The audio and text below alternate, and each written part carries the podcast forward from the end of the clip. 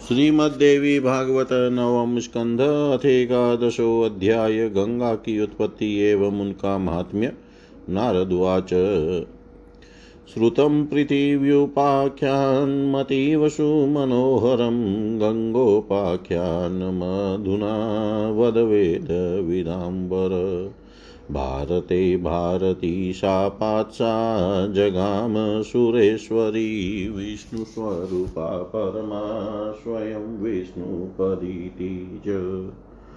कथं कुत्र युगे केन प्रार्थिता प्रेरिता पुरा, तत्क्रमं श्रोतुमिच्छामि पापघ्नं पुण्यदं शुभम्। श्रीनारायण उवाच। राजराजेश्वरः श्रीमान् सगरसूर्यवंशज तस्य भार्या च वैदर्भी सेव्या च द्वै मनोहरे। तत्पत्न्यामेकपुत्रश्च बभूव सुमनोहर समञ्ज इति ख्यात। सेव्यायां कुलवर्धन अन्यचारादयामाश शङ्करं पुत्रकामुकी बभूव गर्भस्तस्याश्च हरस्य च वरेण गते शताब्दे पूर्णे च मांसपिण्डं शुशावसा तद्दृष्ट्वा सा शिवं ध्यात्वा रुरोधौ चै पुनः पुनः शम्भुब्राह्मणरूपेण तत्समीपं जगाम चकार संविभज्येतत्पिण्डं षष्टिसहस्रधा सर्वे बभूः पुत्राश्च महाबलपराक्रमा। ग्रीष्ममध्याह्नमार्तण्डप्रभामुष्टकलेवरा कपिलस्य मुने शापात् बभूवौ श्माशा च ते राजारुरोध तच्छ्रुत्वा जगाम गहने वने। तपश्चकारासमञ्जो गङ्गानयनकारणात् लक्षवशं तपस्तप्त्वा ममार कालयोगत। अंशुमास्तस्य तनयो गङ्गानयनकारणात् तप कृत्वा लक्षवर्षं ममार्कालयोगत भगीरथस्तस्य पुत्रो महाभागवतसुधी वैष्णवो विष्णुभक्तश्च गुणवान् जरामर तपः कृत्वा लक्ष्वशं गङ्गानयनकारणात् ददश कृष्णं ग्रीष्मस्तसूर्यकोटिसम्प्रभम् द्विभुजं मुरलीहस्तं किशोरं गोपवेशिणं गोपालसुन्दरीरूपं भक्तानुग्रहरूपिणम् स्वेच्छामयं परं ब्रह्म, परिपूर्णतमं प्रभुं ब्रह्मविष्णुशिवाद्यैश्च स्तुतं मुनिगणैर्नुतम्। निर्लिप्तं साक्षिरूपं च निर्गुणं प्रकृते परम् ईषद्वास्य प्रसन्नास्यं भक्तानुग्रहकारणम्। वग्निशुद्धांशुकाधानं रत्नभूषणभूषितं तुष्टावदृष्टवान् नृपति प्रणम्य च पुनः पुनः लीलया च वरं प्राप वाञ्छितं वंशतारणं कृत्वा च स्तवनं दिव्यं पुल्कान्तिङ्क विग्रह श्रीभगवानुवाच भारतं भारती शापाद्गच शीघ्रं सुरेश्वरी सगरस्य सुतान् सर्वान् पुतान् कुरु ममाज्ञया। त्वत्स्पर्शवायुना पुता यास्यन्ति मम मन्दिरं बिभ्रतो मम मूर्तिश्च दिव्यस्यन्दगामिन मत्पार्षदा भविष्यन्ति, सर्वकालं निरामया समुच्छिद्य कर्मभोगान् किताञ्जन्मनि जन्मनि। कोटिजन्मार्जितं पापं, भारते यत् कृतं नृभिः गङ्गाया वातस्पर्शेन नश्यतीति श्रुतौ श्रुतम्। स्पर्शनादर्शनादेव्या पुण्यदशगुण ततमौसल्सानमात्रेण सामान्यदिवसे नृणाम् शतकोटिजन्मपापं नश्यतीति श्रुतो श्रुतं, यानि कानि च पापानि, ब्रह्महत्यादिकानि च। जन्मसङ्ख्यार्जितान्येव कामतोऽपि कृतानि च तानि सर्वाणि नश्यन्ति मौसल्स्नानतो नृणाम्। पुण्याः स्नानतः पुण्यं वेदानेव वदन्ति च। किञ्चिद् वदन्ति ते विप्रफलमेव यथागमम्। ब्रह्मा ब्रह्मविष्णुशिवाद्याश्च सर्वं नेव वदन्ति च सामान्यदिवसस्नानसङ्कल्पं शृणु सुन्दरी। पुण्यं दशगुणं चेव मौसल्स्नानतः परं ततस्त्रिंशद्गुणं पुण्यं रविसङ्क्रमणे दिने। अमायां चापि तत्तुल्यं द्विगुणं दक्षिणायने ततो दशगुणं पुण्यं नराणामुत्तरायणे। चातुर्मास्यां पौर्णमास्यामनन्तं पुण्यमेव च अक्षयायां च तत्तुल्यं चेतद्वेदे निरूपितम् असङ्ख्यपुण्यफलद्मेतेषु स्नानदानकं सामान्यदिवसस्नानादानाचतगुणं फलम् मन्वन्तराध्यायां तितो युगाध्यायां तदेव च माघस्यशितसप्तम्यां भीष्माष्टम्यां तदेव च अथाप्यशोकाष्टम्यां च नवम्यां च तथा हरे ततोऽपि द्विगुणं पुण्यं नन्दायां तव दुर्लभम् दशहरा दशम्यां तु युगाद्यादिशमं फलं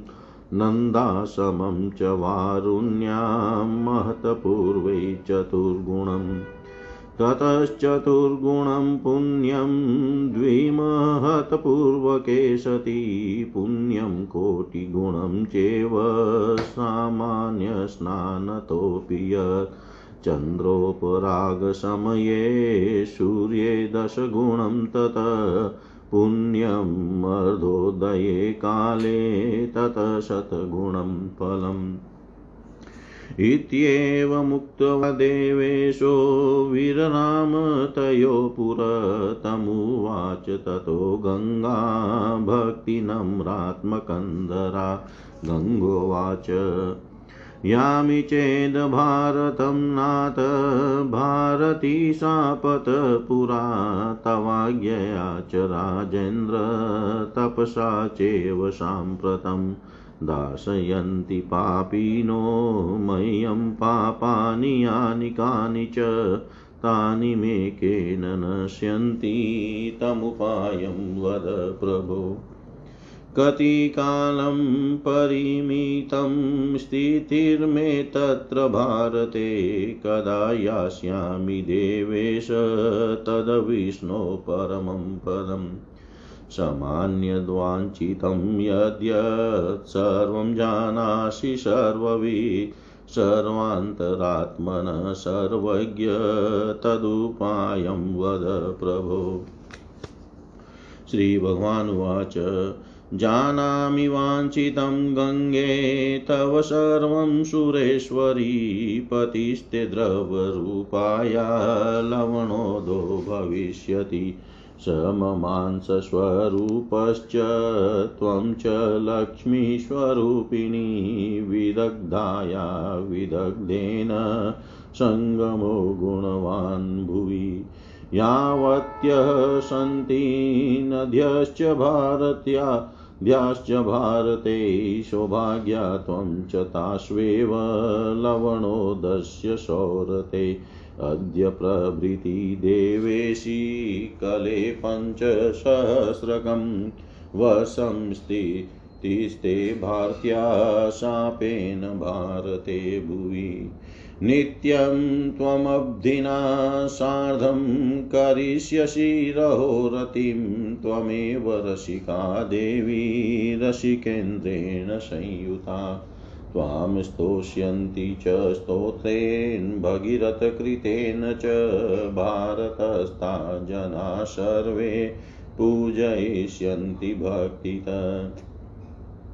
कर्णवशाखोक्तध्यानेन ध्यात्वा त्वां पूजयिष्यति यस्तोति प्रणं मे नित्यं सोऽश्वमेधफलं लभेत्। गङ्गा गङ्गेति यो ब्रूयाद् योजनानां शतेरपि मुच्यते सर्वपापेभ्यो। विष्णुलोकं स गच्छति। सहस्रपापिनां स्नानाद्यत्पापं ते भविष्यति प्रकृतिर्भक्तसंस्पर्शादेव तद्दिविनक्ष्यति पापिनां तु सहस्राणां शवस्पर्शेन यत्त्वयि तन्मन्त्रोपासकस्नानात् तद्दघं च विनक्ष्यति। तत्रैव त्वमधिष्ठानं करिष्यस्य घमोचनं। सार्धं शरद्भिः श्रेष्ठभिः सार्धं शरद्भिः श्रेष्ठाभिः सरस्वत्यादिभिः शुभे। ततु तीर्थं भवेत् सद्यो यत्र त्वद्गुणकीर्तनं त्वद्रेणुस्पर्शमात्रेण पुतो भवति पातकी। रेणुप्रमाणवर्षं च देवि लोके वशे ध्रुवं ज्ञानेन त्वयि ये भक्त्या मनमानस्मृतिपूर्वकम्। समुत्सृजन्ति प्राणाश्च, ते गच्छन्ति हरे पदं, पार्षदप्रवरास्ते च भविष्यन्ति हरेश्चिरम्। लयं प्राकृति कं ते च द्रक्ष्यन्ति चाप्यसङ्ख्यकं मृतस्य बहुपुण्येन तच्चवं त्वयि विन्यसेत् प्रयाति स च वैकुण्ठं यावद्हलहन् स्थितिस्त्वयि कायविहुं तत् कृत्वा भोजयित्वा स्वकर्मकम् तस्मै ददामि सारूप्यं करोमि तं च पार्षदम् अज्ञानि त्वज्जलस्पर्शाद्यदि प्राणान् समुत्सृजेत्। तस्मै ददामि सालोक्यं करोमि तं च पार्षदम् अन्यत्र वा त्यजेत प्राणास्त्वनामा स्मृतिपूर्वकम् तस्मै ददामि सालोक्यं यावद्वै ब्रह्मणो वय। अन्यत्र वा त्यजेत प्राणास्त्वनाम स्मृतिपूर्वकम्। तस्मै ददामि सारूप्यम् असङ्ख्यं प्राकृतं लयं रत्नेन्द्रसारनिर्माणयानेन सह पार्षदे। सद्य प्रयाति गोलोकं मम तुल्यो भवेद्ध्रुवं तीर्थेऽप्यतीर्थे मरणे विशेषो नास्ति कश्चन।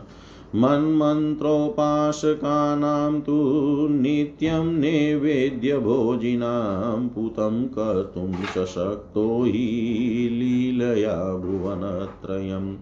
रत्नेन्द्रसारयानेन गोलोकं सम्प्रयान्ति च मद्भक्ता बान्धवा येषां तेऽपि पश्वादयोऽपि प्रयान्ति रत्नयानेन गोलोकं चातिदुर्लभं यत्र यत्र स्मृतास्ते च ज्ञानेन ज्ञानिन सति जीवनमुक्ताश्च ते पूता मद्भक्ते संविधानत इत्युक्त्वा श्रीहरिस्ताश्च प्रत्युवाच भगीरथम् स्तूहि गङ्गामिमां भक्त्या पूजां च कुरु साम्प्रतं भगीरथस्तां तुष्टाव पूजयामास भक्तित।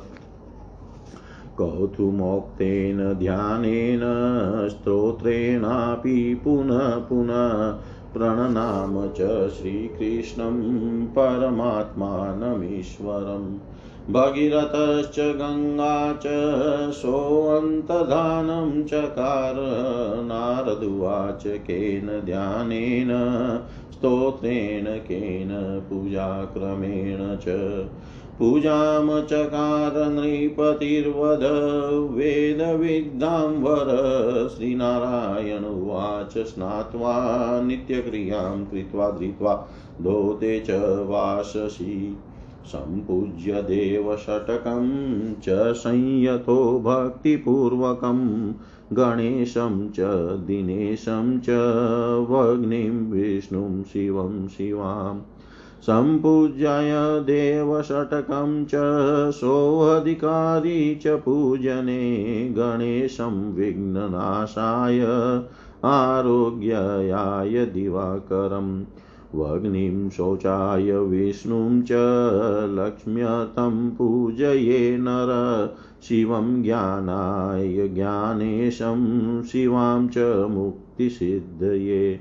सम्पूज्यैतान् लभेत् प्राज्ञो विपरीतमतोऽन्यता दद्यावनेन ध्यानेन तद्ध्यानं शृणु नारद। दद्यावनेन ध्यानेन, तद्ध्यानं शृणु नारद। नारद जी बोले, हे वेद वेताओं में श्रेष्ठ पृथ्वी का यह परम मनोहर उपाख्यान मैं सुन चुका अब आप गंगा का उपाख्यान कहिए। सुरेश्वरी विष्णु स्वरूपा और स्वयं विष्णुपदी इस नाम से विख्यात वे श्रेष्ठ गंगा प्राचीन काल में सरस्वती के साप से भारतवर्ष में किस प्रकार, किस युग में तथा किसके द्वारा प्रार्थित और प्रेरित होकर आई? मैं इस पापनाशक पुण्य प्रत तथा मंगलकारी प्रसंग को क्रम से सुनना चाहता हूँ। श्री नारायण बोले, हे नारद राज राजेश्वर श्रीमान सगर सूर्यवंशी राजा हो चुके हैं। वे भी तथा सेव्या नामों वाली उनकी दो मनोहर भार्याएँ थी। उनकी सेव्या नामक पत्नी से अत्यंत सुंदर तथा कुल की वृद्धि करने वाला एक पुत्र उत्पन्न हुआ। जो असमंज इस नाम से विख्यात हुआ। उनकी दूसरी पत्नी वैदर्भी ने पुत्र की कामना से भगवान शंकर की आराधना की और शिवजी के वरदान से उसने गर्भ धारण किया। पूरे सौ वर्ष व्यतीत हो जाने पर उसने एक मांस पिंड को जन्म दिया। उसे देख कर तथा शिव का ध्यान करके वह बार बार ऊँचे स्वर में विलाप करने लगी। तब भगवान शंकर ब्राह्मण का रूप धारण कर उसके पास गए और उन्होंने उस मांस पिंड को बराबर बराबर साठ हज़ार भागों में विभक्त कर दिया। वे सभी टुकड़े पुत्र रूप में हो गए। वे महान बल तथा पराक्रम से संपन्न थे। उनकी शरीर की कांति ग्रीष्म ऋतु के मध्यान्ह कालीन सूर्य की प्रभा को भी तिरस्कृत कर देने वाली थी। कपिल मुनि के साप से वे सभी जलकर भस्म हो गए। यह समाचार सुनकर राजा सगुर बहुत रोए और वे घोर जंगल में चले गए। तदनंतर उनके पुत्र असमंज गंगा को लाने के निमित्त तपस्या करने लगे। इस प्रकार एक लाख वर्ष तक तप करने के पश्चात वे काल योग से मर गए। उन असमंज के पुत्र अंशुमान भी गंगा को पृथ्वी पर ले आने के उद्देश्य से एक लाख वर्ष तक तप करने के उपरांत काल योग से मृत्यु को प्राप्त हो गए। अंशुमान के पुत्र भगीरथ थे। वे भगवान के परम भक्त, विद्वान, विष्णु के भक्त, गुणवान, अजर, अमर तथा वैष्णव थे। उन्होंने गंगा को ले आने के लिए एक लाख वर्ष तक तप करके भगवान श्री कृष्ण का साक्षात दर्शन किया। वे ग्रीष्मकालीन करोड़ों सूर्यों के समान प्रभा से संपन्न थे। उनके दो भुजाएँ थी। वे हाथ में मुरली धारण किए हुए थे। उनकी किशोर अवस्था थी। वे गोप वेश में थे और कभी गोपाल सुंदरी के रूप में हो जाते थे। भक्तों पर अनुग्रह करने के लिए ही उन्होंने यह रूप धारण किया था। उस समय ब्रह्मा, विष्णु, महेश आदि देवता अपनी इच्छा के अधीन उन परिपूर्णतम पर ब्रह्म स्वरूप प्रभु श्री कृष्ण का स्तवन कर रहे थे। मुनियों ने उनके समक्ष अपने मस्तक झुका रखे थे। सदा निर्लिप्त, सबके साक्षी, निर्गुण प्रकृति से परे तथा भक्तों पर कृपा करने वाले उन श्री कृष्ण का मुखमंडल मंद, मुस्कान युक्त तथा प्रसन्नता से भरा हुआ था। वे अग्नि के समान विशुद्ध वस्त्र धारण किए हुए थे और रत्नमय आभूषणों से सुशोभित तो हो रहे थे। ऐसे स्वरूप वाले भगवान श्री कृष्ण को देख कर राजा भगीरथ बार बार प्रणाम कर उनकी स्तुति करने लगे। उन्होंने लीला पूर्वक श्री कृष्ण से अपने पूर्वजों को तारने वाला अभिष्ट वर प्राप्त किया। उस समय भगवान की स्तुति करने से उनका रोम रोम पुलकित हो गया था। श्री भगवान बोले, हे सुरेश्वरी, सरस्वती के साप से साप के प्रभाव से आप शीघ्र ही भारतवर्ष में जाइए और मेरी आज्ञा से राजा सगर के सभी पुत्रों को पवित्र कीजिए। आपसे स्पर्शित वायु का संयोग पाकर वे सब पवित्र हो जाएँगे और मेरा स्वरूप धारण करके दिव्य रथ पर आरूढ़ होकर मेरे लोक को प्राप्त होंगे। वे जन्म जन्मांतर में किए गए कर्मों के फलों का समूल उच्छेद करके सर्वथा निर्विकार भाव से युक्त होकर मेरे पार्षद के रूप में प्रतिष्ठित होंगे। श्रुति में ऐसा कहा गया है कि भारतवर्ष में मनुष्यों के द्वारा करोड़ों जन्मों में किए गए दुष्कर्म के परिणाम स्वरूप जो भी पाप संचित रहता है, वह गंगा की वायु के स्पर्श मात्र से नष्ट हो जाता है। गंगा जी के स्पर्श और दर्शन की अपेक्षा दस गुना पुण्य गंगा में मौसम स्नान करने से प्राप्त होता है। सामान्य दिनों में भी स्नान करने से मनुष्यों के सैकड़ों जन्मों के पाप विनष्ट हो जाते हैं, ऐसा श्रुति कहती है। इच्छा पूर्वक इस जन्म में किए गए तथा अनेक पूर्व जन्म, जन्मों के संचित जो कुछ भी मनुष्यों के ब्रह्म हत्या आदि पाप हैं, वे सब मौसल स्नान करने मात्र से नष्ट हो जाते हैं। हे विप्र, नारद पुण्य प्रद दिनों में गंगा स्नान से होने वाले पुण्य का वर्णन तो वेद भी नहीं कर सकते। आगम शास्त्र के जो विद्वान हैं, वे आगमों में प्रतिपादित कुछ कुछ फल बताते हैं। ब्रह्मा, विष्णु, शिव आदि देवता भी पुण्यप्रद दिनों के स्नान का संपूर्ण फल नहीं बता सकते।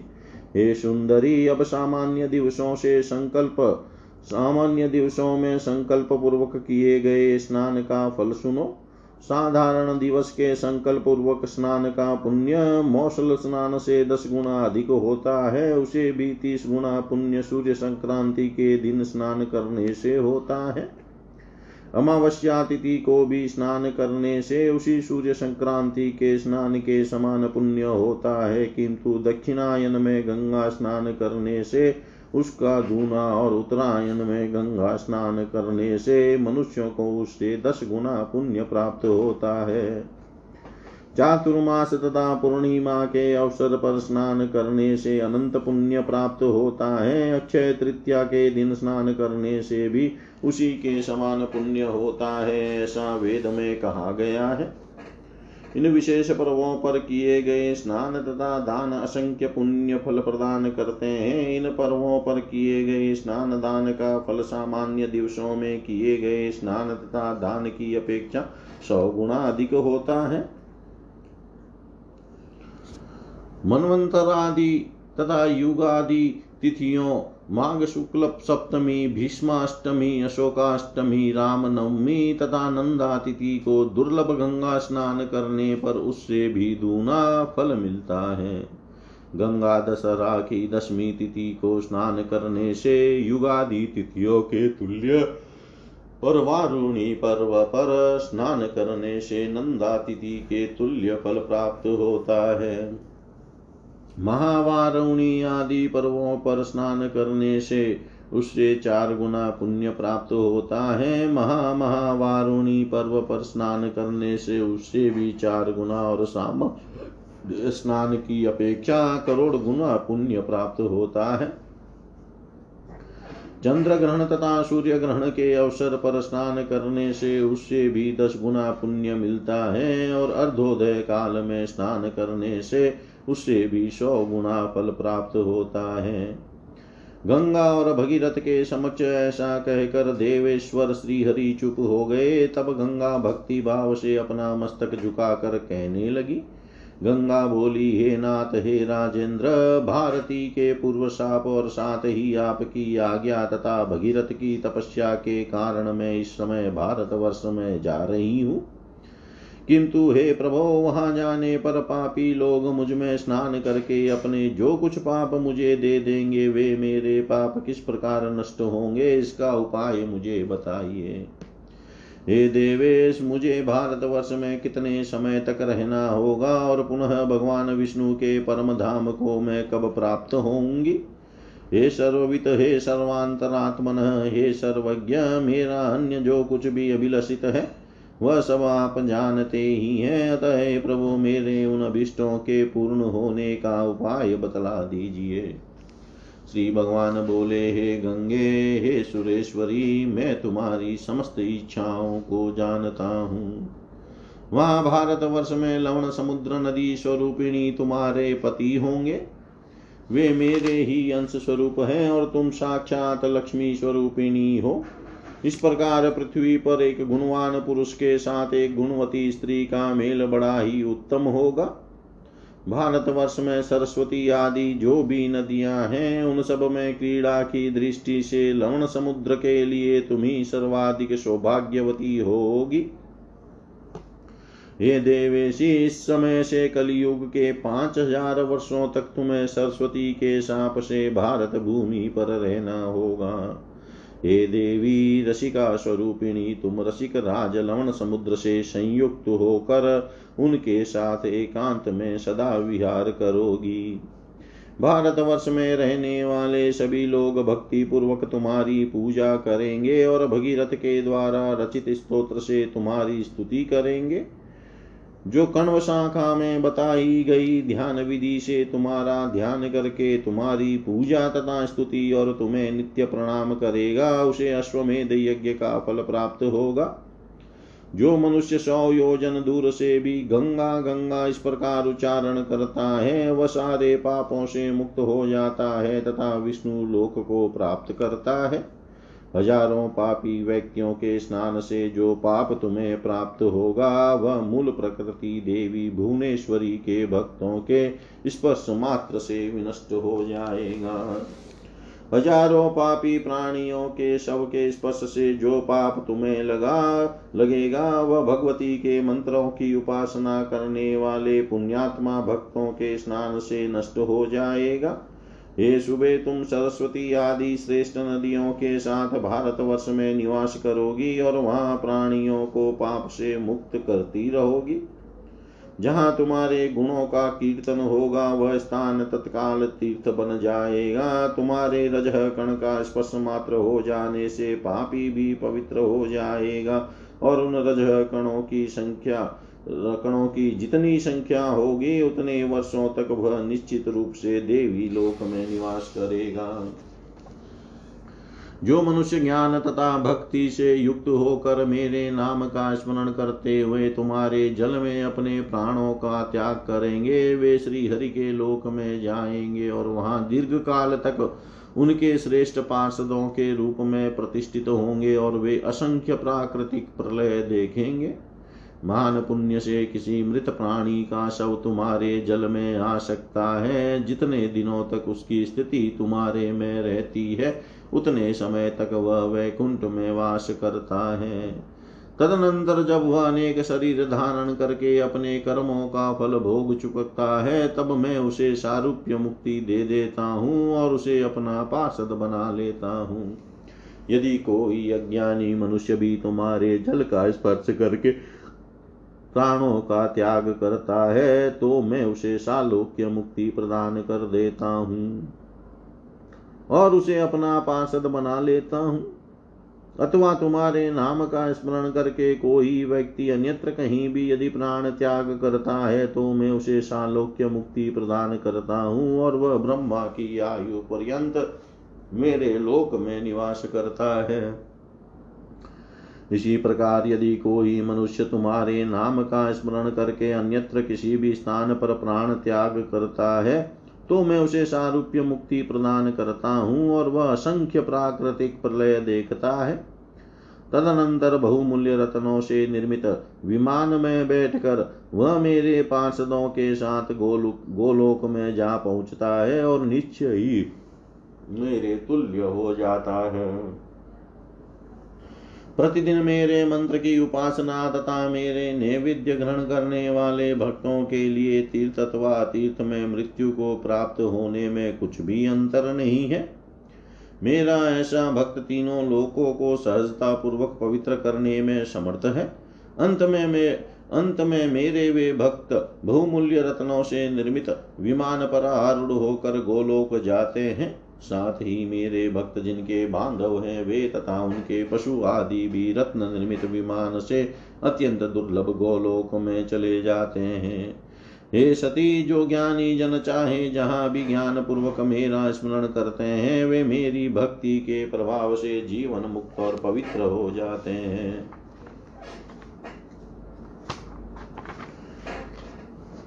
हे नारद गंगा से ऐसा कहकर भगवान श्री हरि ने उन भगीरथ से कहा अब आप भक्ति पूर्वक इस गंगा की स्तुति तथा पूजा कीजिए। तदनंतर भगीरथ ने कौथुम शाखा में बताए गए ध्यान तथा स्तोत्र के द्वारा भक्ति पूर्वक उन गंगा की बार बार स्तुति तथा पूजा की। इसके बाद भगीरथ तथा गंगा ने परमेश्वर श्री कृष्ण को प्रणाम किया तथा वे प्रभु अंतर्धान हो गए। नारद जी बोले, हे वेद वेताओं में श्रेष्ठ राजा भगीरथ ने किस ध्यान स्तोत्र तथा पूजा विधि से गंगा का पूजन किया? यह मुझे बता बतलाइए। श्री नारायण बोले, राजा भगीरथ ने नित्य क्रिया तथा स्नान करके दो स्वच्छ वस्त्र धारण कर इंद्रियों को नियंत्रित करके भक्ति पूर्वक गणेश, सूर्य, अग्नि, विष्णु, शिव और भगवती शिवा, इन छह देवताओं की विधिवत पूजा की। इन छह देवताओं की सम्यक पूजा करके वे गंगा पूजन के अधिकारी हुए। मनुष्य को चाहिए कि विघ्न दूर करने के लिए, गणेश की आरोग्य के लिए, सूर्य की पवित्रता के लिए, अग्नि की लक्ष्मी प्राप्ति के लिए, विष्णु की ज्ञान के लिए, ज्ञानेश्वर शिव की तथा मुक्ति प्राप्त करने के लिए, भगवती शिवा की पूजा करे। इन देवताओं की पूजा कर लेने के बाद ही विद्वान पुरुष अन्य पूजा में सफल सफलता प्राप्त कर सकता है। अन्यथा इसके विपरीत परिणाम होता है। हे नारद, जिस ध्यान के द्वारा भगीरथ ने गंगा का ध्यान किया था, उस ध्यान को सुनिए। इति श्रीमद्देवी भागवते महापुराणे अष्टादशसहस्रयां सहितायां नवमस्कन्धे गङ्गोपाख्यानवर्णनं नामेकादशोऽध्याय सर्वं श्रीशां सदाशिवार्पणम् अस्तु। ॐ विष्णवे नमः, ॐ विष्णवे नमः, ॐ विष्णवे नमः। श्रीमद्देवी भागवत नवम स्कंद द्वादशो अध्याय। गंगा के ध्यान एवं स्तवन का वर्णन गोलोक में श्री राधा कृष्ण के अंश से गंगा के प्रादुर्भाव की कथा श्री नारायण उवाच। ध्यानं च कण्वशाखोक्तं सर्वपापप्रणाशनं श्वेतपङ्कजवर्णाभां गङ्गां पापप्रणाशिनीम् कृष्णविग्रहसम्भूतां कृष्णतुल्यां परां सतीं वग्निशुधांशुकाधानां रत्नभूषणभूषितां, शरतपूर्णेन्दुशतकं, हृष्टशोभाकरां पराम् ईषद्वास्य प्रसन्नास्या शश्वत्सुस्थिरयौवनम् नारायणप्रियाँ शान्तां, तत्सौभाग्यसमन्वितां, बिभ्रतीं कबरीभारं, मालती माल्यसंयुतम्। सिन्दूरबिन्दुललितं शारदं चन्दनबिन्दुभिः कस्तूरीपत्रकं पत्रकं गण्डे नानाचित्रसमन्वितं पक्वबिम्बविनिन्द्या च चार्वोष्टपुटमुत्तमम् मुक्ता पङ्क्तिप्रभामुष्टदन्तपङ्क्तिमनोरमं सुचारुवक्त्रनयनं सकटाक्षं मनोहरम् कठिनं श्रीफलाकारं स्तनयुग्मं च बिभ्रतीं बृहित्श्रोणीं सुकठिनां रम्भास्तम्भविनिन्दितां स्थलपद्मप्रभामुष्टपादपद्मयुगं वरं रत्नपादुक्संयुक्तं कुङ्कुमाक्तं शयावकं देवेन्द्रमौलिमन्दारमकरन्दकरुणा कणारुणं सुरसिद्धमुनीन्द्रैश्च दत्तार्घसंयुतं सदा तपस्वी मौलिनिकरब्रह्मरश्रेणिसंयुतं मुक्तिप्रदं मुमुक्षूणां कामिनां सर्वभोगदं वरावरेण्यां वरदं भक्तानुग्रहकारिणम् श्रीविष्णोः पददात्रीं च भजे विष्णुपदीं सतीं इत्यनेनैव ध्यानेन ध्यात्वा त्रिपथगां शुभां दत्त्वा सम्पूजयेद ब्रह्मानुपचाराणि षोडश आसनं पाद्यमर्घ्यं च स्नान्यं चानुलेपनं धूपं दीपं च नैवेद्यं ताम्बूलं शीतलं जलं वसनं भूषणं माल्यं गन्धमाचमनीयकम् मनोहरं सतुल्पं च देयान्येतानि षोडश दत्त्वा भक्त्या च प्रणमेत संस्तुतय सम्पुटाञ्जलि सम्पूज्येवं प्रकारेण सोऽश्वमेधफलं लभेत्। नारदुवाच श्रोतुमिच्छामि देवेश लक्ष्मीकान्त जगत्पते। विष्णो विष्णुपदिस्तोत्रं पापघ्नं पुण्यकारकम् श्रीनारायणुवाच शृणुनारद वक्ष्यामि पापघ्नं पुण्यकारकं। शिवसङ्गीतसमुग्ध श्रीकृष्णां समुद्भवाम्।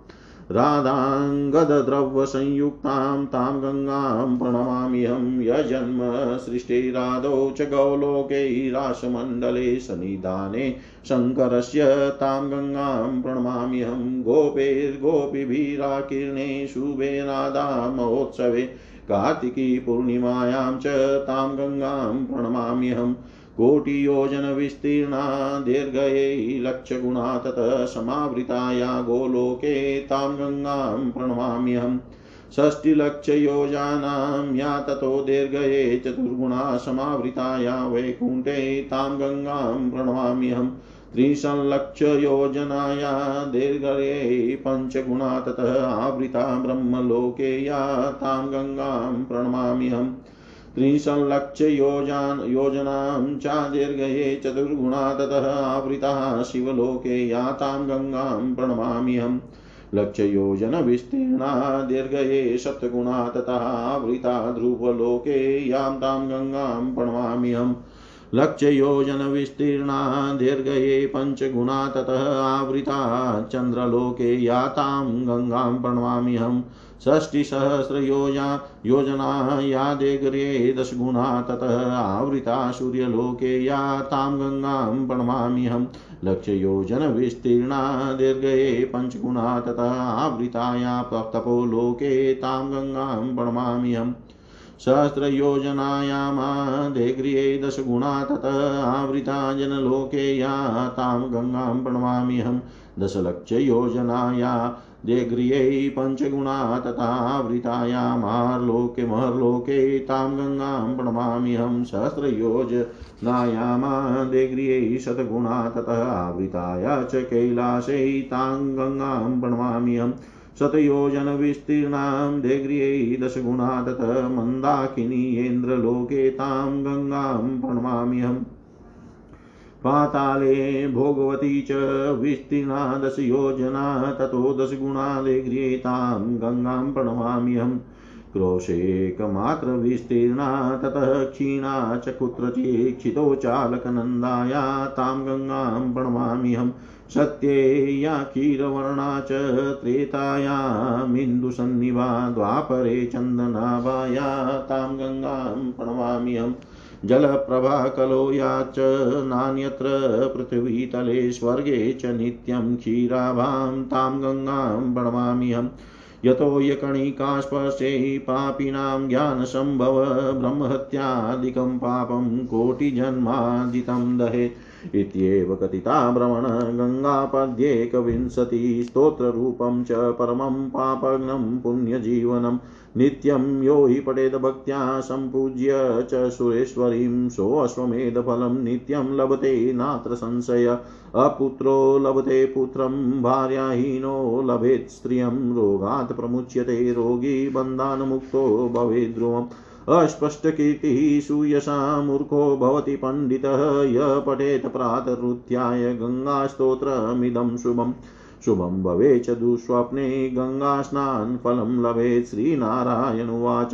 स्तोत्रेणानेन गङ्गां च स्तुत्वा चैव भगीरथ।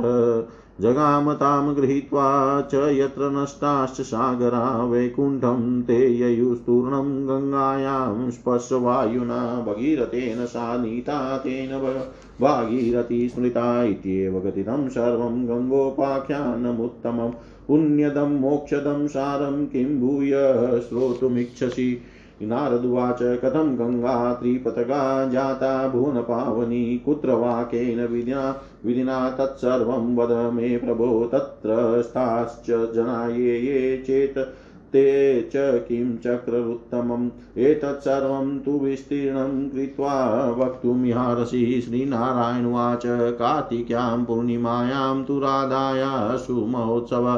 कृष्णसम्पूज्यं तां राधामुवास रासमण्डले कृष्णेन पूजितां तां तु सम्पूज्य हृष्टमानसा। उषु ब्रह्मादय सर्वे ऋषय शौनकादय एतस्मिन्नन्तरे कृष्णसंहिता च सरस्वती। जगौ सुन्दरतालेन वीणया च मनोहरं तुष्टो ब्रह्मा ददो तस्यै रत्नेन्द्रसार। हारकं शिवो मणीन्द्रसारं तु सर्वब्रह्माण्डदुर्लभं कृष्णकौस्तुभरत्नं च सर्वरत्नात् परं वरम् अमूल्यरत्ननिर्माणं हारना हारसारं च राधिका नारायणश्च भगवान् ददो मानां मनोहरा। अमूल्यरत्ननिर्माणं लक्ष्मीः कनककुण्डलं विष्णुमाया भगवती मूलप्रकृतिरीश्वरी दुर्गा नारायणीशाना ब्रह्मभक्तिं सुदुर्लभां धर्मबुद्धिं च धर्मश्च यशश्च विपुलं भवे।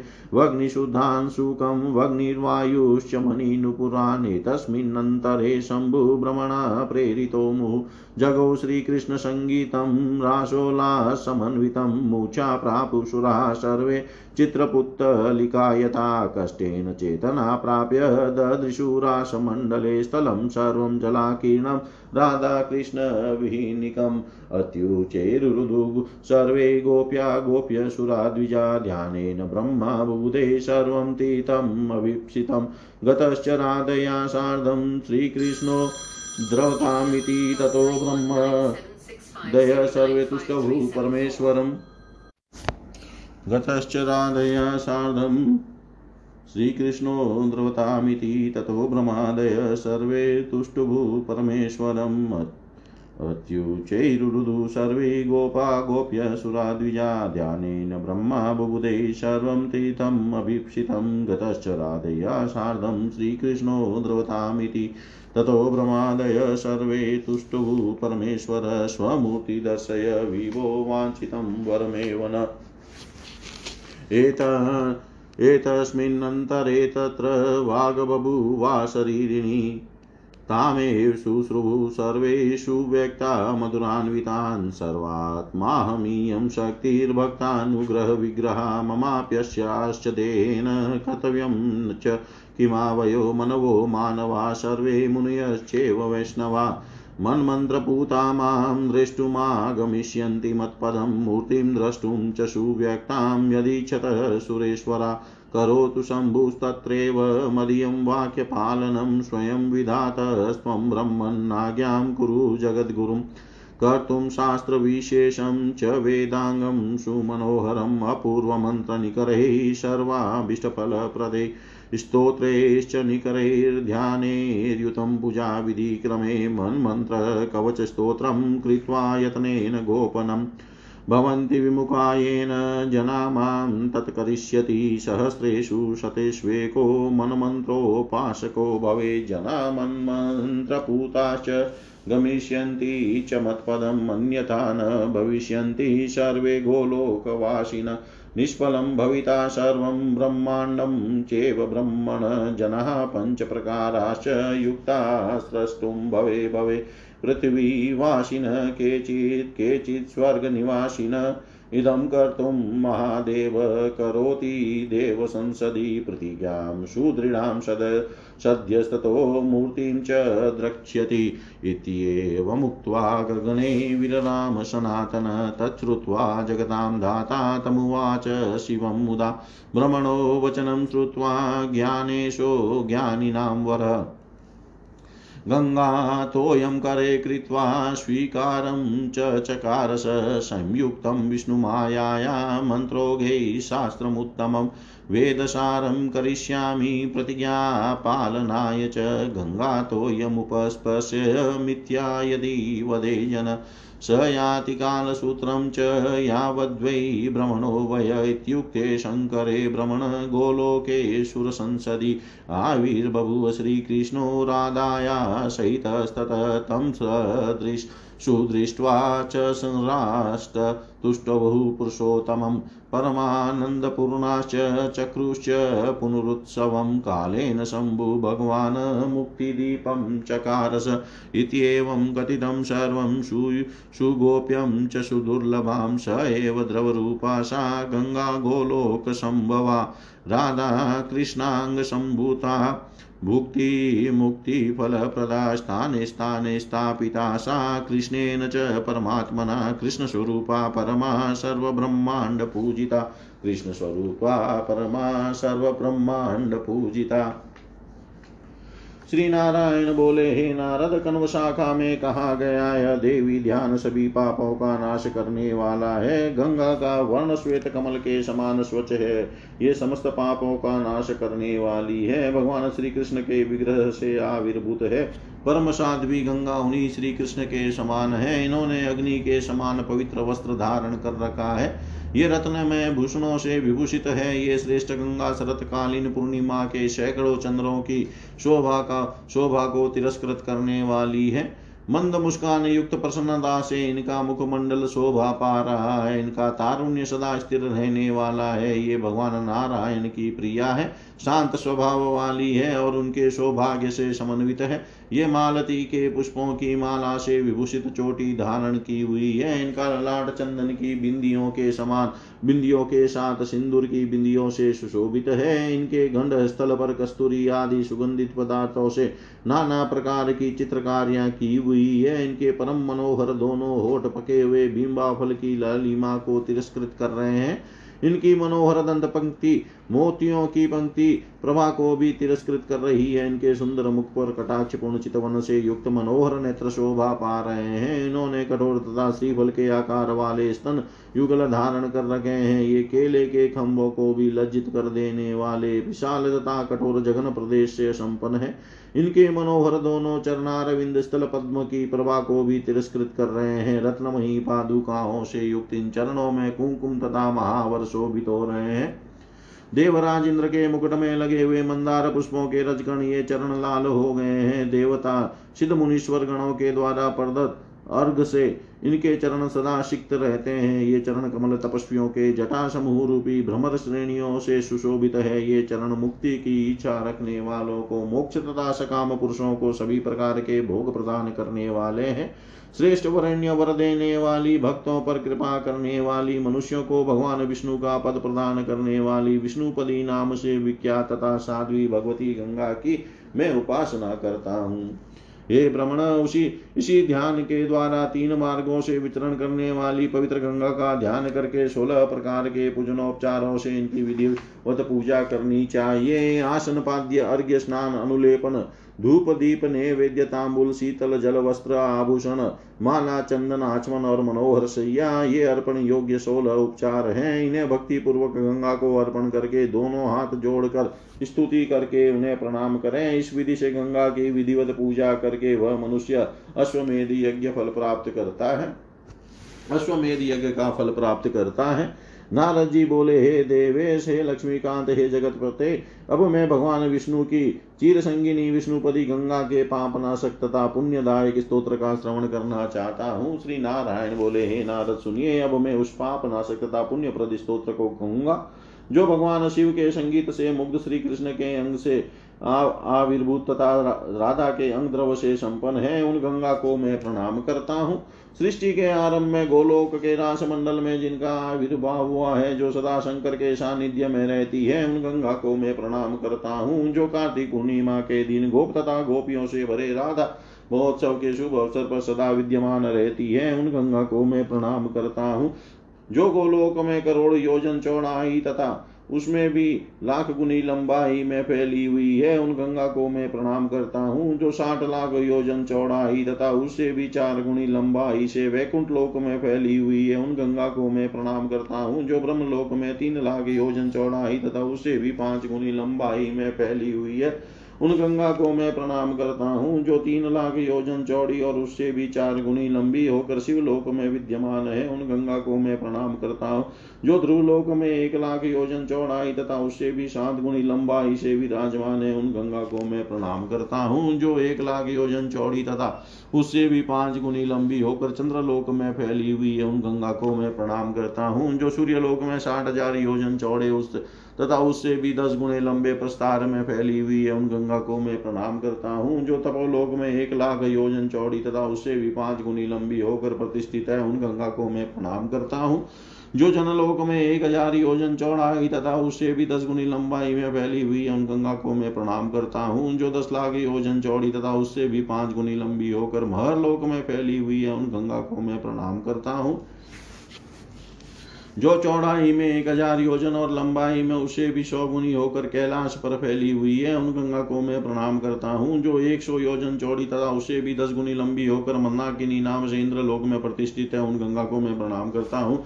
जो दस योजन चौड़ी तथा लंबाई में उसे भी अधिक उससे भी दस गुनी होकर पाताल लोक में भोगवती नाम से विद्यमान है। उन गंगा को मैं प्रणाम करता हूँ। जो एक कोष भर चौड़ी तथा कहीं कहीं इससे भी कम चौड़ी होकर अलकनंदा नाम से पृथ्वी लोक में प्रतिष्ठित है, उन गंगा को मैं प्रणाम करता हूँ। जो सत्य युग में दुग्ध, वन, त्रेता युग में चंद्रमा की प्रभाव और द्वापर में चंदन की आभा वाला रह।